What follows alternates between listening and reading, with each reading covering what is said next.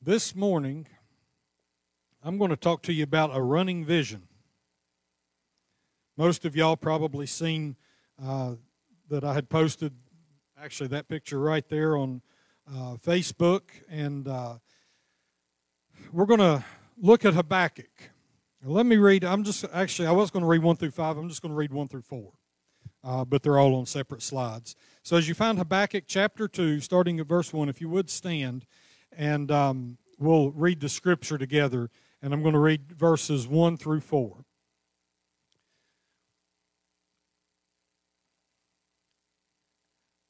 I will stand upon my watch, set me upon the tower, and will watch to see what he will say unto me, and what I shall answer when I am reproved. And the Lord answered me and said, Write the vision, and make it plain upon tables that he may run that readeth it. For the vision is yet for an appointed time, but at the end it shall speak and not lie. Though it tarry, wait for it, because it will surely come, it will not tarry. Behold, his soul which is lifted up is not upright in him, but the just shall live by his faith. Heavenly Father, this morning I'm humbled at the privilege to share your word, Lord. I pray that your Holy Spirit would rest upon me to, to preach your word with the, with the words of the Spirit, not my words, that they may find their mark, Lord, because within me, I can't do it. I have to have the power of the Holy Spirit to carry forth your word, Lord. And I pray that that same Holy Spirit would touch each ear in this house this morning, including my own, to be able to hear what the Spirit is saying to us in these times, to help us to understand the power of your word and the power of your name and the power of your spirit, that there is nothing on this earth that can come in betwixt us and heaven if we will but persevere and keep our vision where it needs to be. Lord, help us to see and understand in the name of Jesus. Amen. Now, I do want to give you just a little bit of context, a little bit of background, a little bit of what's going on uh, with Habakkuk. Because I, to me, this is so important to understand that he was in a time much like we are in today. We are in times of transition and times of change. We don't understand all that was yesterday, and we know that what was yesterday isn't going to be the same as tomorrow. We're in a period of transition, we're in times of change. Well, Habakkuk was in much the same type of era, the same type of time, because as best guess, they think Habakkuk was probably sometime around the fall of the temple, which was in 586 BC. They think he was sometime in that time period when they were transitioning from being under the thumb of the Assyrians to going to being under the thumb of the Babylonians, which tore down that first temple. They think he was talking to Judah during that time. In other words, a time when there was a lot of uncertainty. They, they knew that yesterday was certainly different from what tomorrow is going to be. They, they were in a time when they didn't know exactly how to move forward.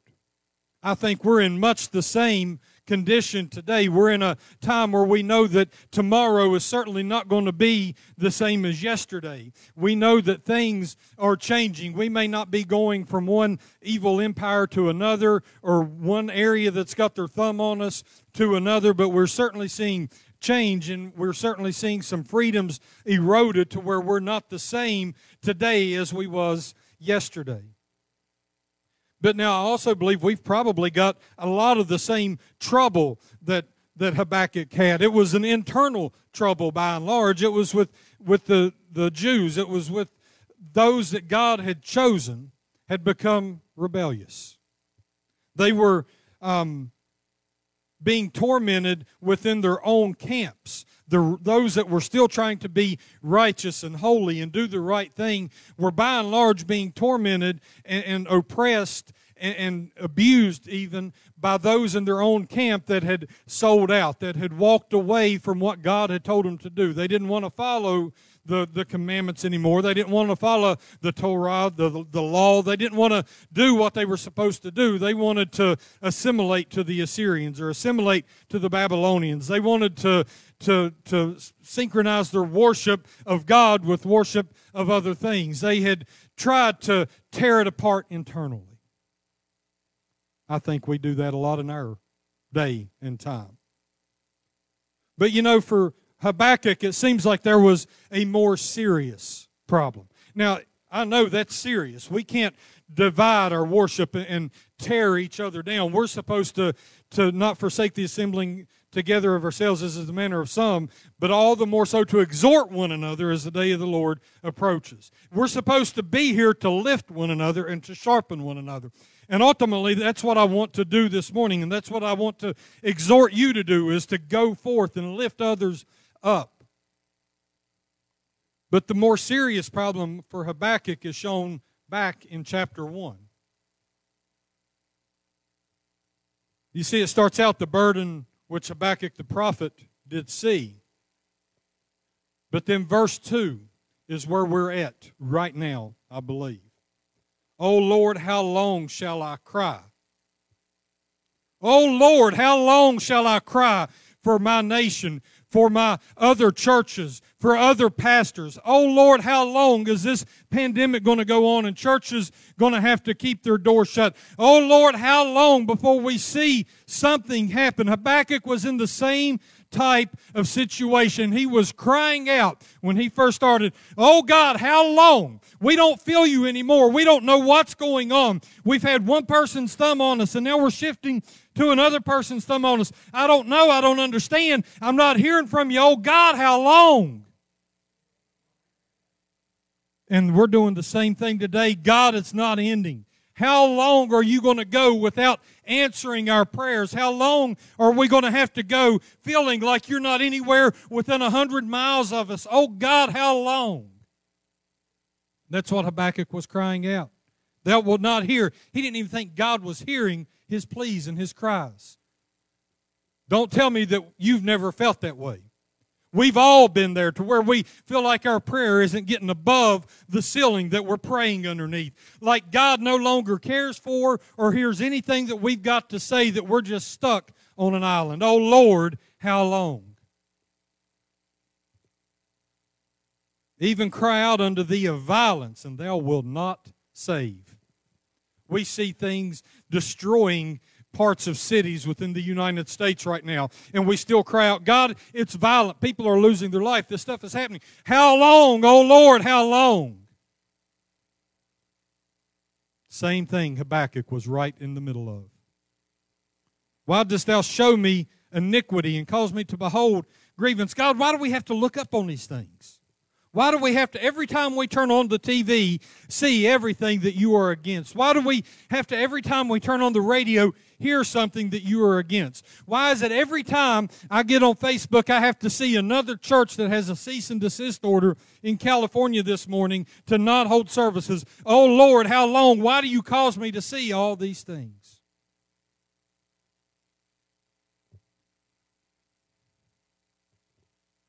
For spoiling and violence are before me, and there are that raise up strife and contention. Therefore, the law is slacked, and judgment doth never go forth. For the wicked doth compass about the righteous, therefore wrong judgment proceedeth. Habakkuk was in a terrible time. Sometimes I feel like we are in a terrible time where we're just crying out, Oh Lord, how long are we going to have to continue doing this? How long are we going to have to see a decline in attendance in the churches? How long are we going to have to suffer persecution and everywhere in the world suffer persecution? I know we've got it easier than some, but when we start getting cease and desist orders to not hold church services, then we've got a problem. And we start crying out, and Oh Lord, how long? But I do want to move to that point of a running vision. I believe our first step is exactly what Habakkuk done. Cry out, Oh Lord, how long? Oh Lord, you're making me look upon this and this and this. And, and we need to go down the list. And it's not that God ever forgets, but sometimes I think it does us good and, and puts us in a proper place to remind God of what it is we're looking upon, what it is exactly that we want. That we want Him to hear us, we want Him to move, we want something to work towards. We want a vision. Specifically, I want a running vision. But now, the thing with running is this it can have a lot of different meanings. You know, if you're um, in a race, you're running. Fast movement, exercise, a physical action. You know, your eggs can be runny. In other words, they can be viscous, they can be fluidy water runs out of a spigot. Something fluid or running. Water runs downstream, it's running downstream. You can do something three days running, consecutive, in a row. Your car motor might be running. In other words, actively working towards its intended purpose of making that car move. Can also mean something measured in a straight line. Cost of lumber per running foot. You ever had a running battle? Something contentious? Maybe even a little violent and continuous that you thought would never end? Got a running battle with such and such person across the way because they don't know how to act. Well, they're probably saying the same thing about you. They got a running battle with you because you don't know how to act. But it can have all of those different meanings. But when I went back and I, and I read through this text that the Lord answered me and said, Write the vision and make it plain upon tables, that he may run that readeth it. In other words, I've got to be able to pick it up and it's got to be so big and so clear and so large that I can run and still understand what I'm trying to read while watching where I'm running and not stumbling and not falling. But that's what I want to talk to you about is that running vision. Something that must be contended for, must be active and alive. It's running. Something so clear that as you're running and moving, and going forward and doing all of these things, that you're not going to lose sight of that running vision. And something so organized and so simple that you can't forget it, that you can't lose sight of it, that you don't have a lot of words to read while you're running. In other words, something ongoing and optically clear and organized. Now, ongoing for me is pretty simple that a vision must be ongoing. We can't have a one time vision of something and expect to reach our end. There's nowhere in the scripture that gives us the idea that we can just come and do one time something and then stop and everything is going to work out for the good. You know, we often tell people not to quit, don't stop early, push on, press in, whatever. But here's something else we've got to understand. You've got to start before you can stop. That very first verse in Habakkuk 2 is I will stand upon my watch and set me upon the tower and will watch to see what he, the Lord, will say unto me. This morning, I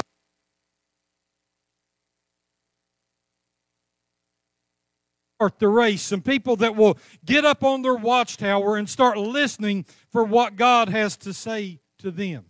Because you've got to start before you can finish. But it has to be ongoing. The life of following Christ is a long run. It's not a short sprint. You're not going to get there overnight. It's more like a marathon, which takes year and years and upon years to train to be able to effectively run and compete in a marathon. But you have to start first. You've got to get up off the couch and move out onto the street. You've got to start making some movements towards your vision and towards what you want. You've got to start. But let me tell you this morning, it has to be ongoing and you have to finish. Matthew 24 and 13 says, But he that shall endure unto the end, the same shall be saved. You know, it takes that starting, but it also takes an ongoing perseverance. You can't get a vision and then leave it behind and then take a different path. Your vision has to be ongoing to be able to reach the end of days with Christ Jesus. 1 Corinthians 9 24 and 25 basically says the same thing. Know you not that they which run in a race run all, but one receiveth the prize. So run that you may obtain. And every man that striveth for the mastery is temperate in all things. Now they do it to obtain a corruptible crown, but here should be our vision. We're doing this, we're starting out, we're getting up on our watchtower, we're training for a marathon, we're trying to get to the end so that we can obtain an incorruptible crown. An incorruptible crown. That's what we're chasing for. Our vision must be Jesus Christ. Our vision must be getting into that throne room of heaven and falling down before the throne with the elders and the four beasts and all of the angels of heaven that fall down and cast their crowns before the Lord because they finally made it to the end. That must be our ongoing vision. But now it also has another aspect. A vision must be optically clear. That's what Habakkuk said that the Lord told him. Write it down upon that piece of paper, chisel it out in your little stone, and make it so big and so simple and so plain that it's crystal clear. That you can read it even while you're trying to run and get to the very end of your days and you're trying to endure until the end and you're trying to run that marathon to get to where you want to go. Make it so clear that you can't lose sight. We tend to complicate things a lot far too much. We try to make church about different things. We try to make why we come to church about different things. You know why we come to church? To serve Christ and so that we can be filled up, so that we can be a witness to others, so that we can win more into the kingdom, so that they can catch the same vision that you're proclaiming to have caught by following Jesus Christ. It's that simple. And there is no other way but Jesus Christ. Matter of fact, you could take out your little stone and your little chisel, and you could just chisel those two simple words, Jesus Christ. Or really, you could boil it down to one if you go back into the Old Testament, you could just write on it Yahweh, and you could take off running, and you could run forever, and that one word would be right there, and you wouldn't have to take your eyes off the path, you wouldn't have to take your eyes off of the goal, and you could still have it right here that says why you're running. You're running for Yahweh, you're running for I am that I am, you're running for I am greater, and before Abraham, I am the one that goes to the cross and went to the cross and died for you and was buried and is resurrected. I am the one that shed his blood so that you can have life. I am the one that by my stripes you are healed. You can have that one word and it will tell you all of that as you run your race. But it has to be that clear. We don't need to be running with something that says Yahweh and this. Yahweh and that. Yahweh and a meeting every certain time at every certain place with decorations a certain way and certain words said. We can't have any of that. It just has to be simply Jesus Christ. Jesus saith unto him, I am the way, the truth, and the life. And no man, no woman, no child, no person will ever get to the end of their race will never endure to the end to see the Father and fall down in the throne room unless they have Jesus. I am the way, the truth, and the life. No man cometh unto the Father but by me. If you want a crystal clear, optically clear, ongoing vision, guess what? It's got to be Jesus. It can't be Jesus and, it's just got to be Jesus. I believe that's what he was telling Habakkuk to write. You want a vision? You're in the midst of a mess. You, you're in between ruling empires coming in. You're getting ready, if not have already seen the destruction of the temple. You're prophesying to my people because you know that there is divisiveness and, and people being torn apart because of religion and trying to, to synchronize with the world and, and all of these internal issues. You're trying to get things together because you don't even know, you don't even hear from me anymore. Maybe we don't hear because our vision isn't simple. It isn't crystal clear, optically clear of Jesus.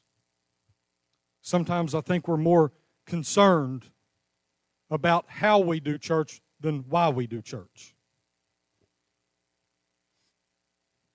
We need to simplify our vision. You need to simplify your vision. You need to catch the vision that you need to get up on the watchtower and watch for what the Lord will say. You need to have an ongoing, optically clear vision of Jesus Christ. And I promise you that the end will not be delayed. Just the same as God promised to Habakkuk that this isn't the end. You might be going from the Assyrians to the Babylonians. You might be getting ready to lose your temple. But God said that the end would not be delayed. That there is coming a day when God will be revealed. But guess what that means for us? We're going to have to answer for our life. For as it is written, As I live, saith the Lord, every knee shall bow to me, and every tongue shall confess to God.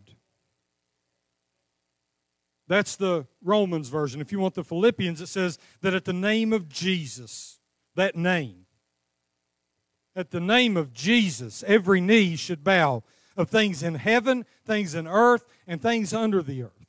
We went through that in Revelation. That's just everybody, everything. I don't care if it's a rock or if it's me. I don't care if it's a dog, a cat, or a monkey, or a fish. Everything is going to realize that Jesus Christ is Creator, and at that name, every knee shall bow. And every tongue should confess that Jesus Christ is Lord. Jesus is Lord. Not Jesus and, just Jesus. And it's to the glory of God the Father. Can I tell you, it gets no more clear than that. If you want a clear vision, chase Jesus. Push everything else aside. Because you're absolutely going to confess one day. Without question, there's coming a day when everybody that has ever lived will confess that Jesus Christ is Lord. But some will say, We've done this and we've done that, and Jesus is just going to look back at him and say, Depart from me, you workers of iniquity, I never knew you. Even after their confession, you're better off to confess now, to catch that vision now, to get up on the watchtower now. But it also has to be organized. The vision must be organized. We can't run in 15 different directions. I've used the analogy before of, of a team of oxen. If you get, uh, you know, four oxen on, on, a, on a plow and they're all yoked together, you don't get anything plowed if they don't all pull in a straight line together. If you get one ox that is distracted over here and one that is distracted over there and another over here and another's trying to pull back to where they just came from. Listen to me. We've got people that try to pull back where we just came from. And we can't get there if one person's pulling back here and one's trying to pull forward and one's worried about over here and one's worried about over there. We will never have an ongoing, optically clear, organized vision. And we will never reach where we're supposed to be. Let all things be done decently in order. Now, I know there Paul was talking to the Corinthians about church order. Specifically, he was talking about tongues and participation in church. But I think our participation in church should be decently and in order also. But I also think it should be done with 100% effort every time. every time you walk through those doors, every time you open your mouth for Jesus Christ, every time you say, I will do this, then you need to follow through and you need to do it with excellence. Because Paul also told them, whether therefore you eat or drink or whatever you do, whatever you do, do all to the glory of God. That's 1 Corinthians 10 and 31. You can go to Colossians 3 and 17, and guess what he told them? And whatsoever you do in word or deed, whatever you say or do, in other words, do all in the name of the Lord Jesus, giving thanks to God and the Father by Him. If you're organized, if you've got your mind set that you're going to have this ongoing vision, a running vision that's optically clear, that focuses upon Christ Jesus and nothing else, not Jesus and. And you're organized. You don't have 15 things to fall out of your basket when you take off running. If you've got one stone in there chiseled with one name on it, it's pretty easy to keep up with. You won't have any problem doing whatever you do, everything you do to the glory of God, because you're not going to be distracted with 15 things falling out of your basket. Well, I got to keep Jesus tucked in here, but I also got to keep this other thing tucked in here. And that other thing for some can be a hundred different things. It could be the redback hymnal. It could be Southern gospel. It could be contemporary. It could be for other churches those old Gregorian chants. It could be we have to have drums. We don't have to have drums. We need guitar led worship. We need piano led worship. We need this kind of thing. We need that kind of thing. We got to have padded pews. Padded pews ain't right. They let you fall asleep too easy or they look too good. We got to have red carpet. We've got to have purple carpet. We can't have carpet. We don't need all of this. We don't need central air. Just open the doors. No, I've got to have central air because I can't breathe if we don't have it. We've got all of these other things that we try to put into a basket with Jesus. And we're not organized. And we can't run our race if we do that. We just need to chisel Yahweh, Jesus Christ, the Lord of Lords, King of Kings, whatever name you want to attribute to him that's attributed to him in Scripture. We need to stick that one thing in our basket and we need to take off running. We don't need to overcomplicate them. But I'm going to close with something I've seen in a commentary. You know, I want people to catch this vision. In other words, just chase Jesus. I mean, it really is that simple. Just chase Jesus. Just chase Jesus. Ongoing, optically clear, and organized. It all fits into that one name, Jesus. But that passage that I read out of Habakkuk, that's kind of the center point of those three short chapters. You know, the first chapter is him starting out that God's not hearing us, and uh, it talks a little bit about punishment by the Chaldeans and the wicked destroying the righteous. And Habakkuk waits, and he gets this answer to write the vision, to make it plain, and that the just, the righteous, should live by their faith. You hadn't heard from me from a long, for a long time. There's a lot of division. There's a lot of strife. Pandemic's still going on. You still live by your faith. There's some woes to the unrighteous, and then you get to the third chapter, the last chapter of Habakkuk, and there's this psalm, this prayer, this realization. I love the last three verses. I didn't put them on there to read, but you can go read them. I'll read them to you now. It says, Although the fig tree shall not blossom, neither shall fruit be in the vines, the labor of the olive shall fail, and the field shall yield no meat. The flock shall be cut off from the fold, and there shall be no herd in the stalls. Boy, that sounds tough, don't it? Man, everything has fell apart. But in verse 18, yet I will rejoice in the Lord. I will joy in the God of my salvation. It don't matter what's going on, just give God some glory that He has set forth a clear vision that we need to follow, which is Christ Jesus.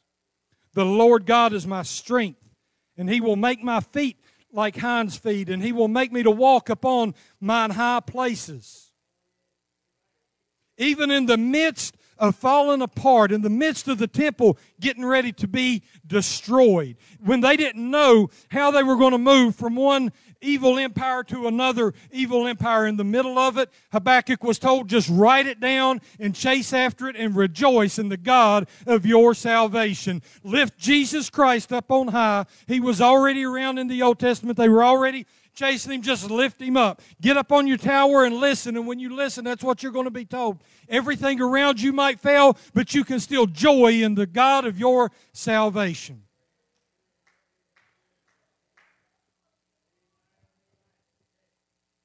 I want to close with this little thing out of this commentary because I think it's really good. I think it really points to exactly what Habakkuk is about and exactly what we need to do. It was in a word biblical commentary. I don't remember the author. I think I've got a slide to put up so you can kind of read along. It says, The righteous will live and the wicked will perish. It really is that simple. It is that simple. You want an optically clear vision? Right there it is. Something simple, organized, ongoing. The righteous will live, the wicked will perish. Period. That's what's at the end of that. In the meantime, though, in the meantime, we're in the meantime. The righteous is to keep on trusting God and keeping His commandments, even if there is no visible sign of God's presence or favor. You want ongoing, optically clear, and organized? There you go. It's that simple. But I want some people to catch that vision this morning. It really is that simple, folks. Just chase after Jesus. Those that may be joining online, chase after Jesus. Those here, chase after Jesus. Now, look, I believe God can move and you can feel Him and you can be healed today. You can be set free today. I know it. I know it to be true. I know it to be a fact. But I also know there's times in your life when you got things going on and you come to an altar and you just don't feel anything. You come and you pour your heart out and the carpet changes colors because it's done got dark with salty tears. And you get back up and you walk back to your pew and you don't feel any different. Our right and responsibility is in the meantime, keep trusting God. Because the end will not tarry, will not be delayed, it's not going to wait. We are moving rapidly towards an end of days when every knee shall bow and every tongue shall confess that Jesus Christ is Lord. So if there's any that has not made that confession before, you need to make that confession again. Whatever the case may be, today is the day of salvation. Today's the day you can come and pour your heart out to God, and you can start being like Habakkuk, and you can rejoice in the God of your salvation.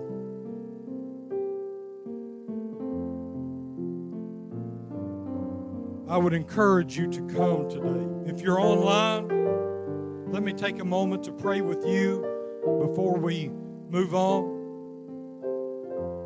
because you can encounter Christ wherever you are.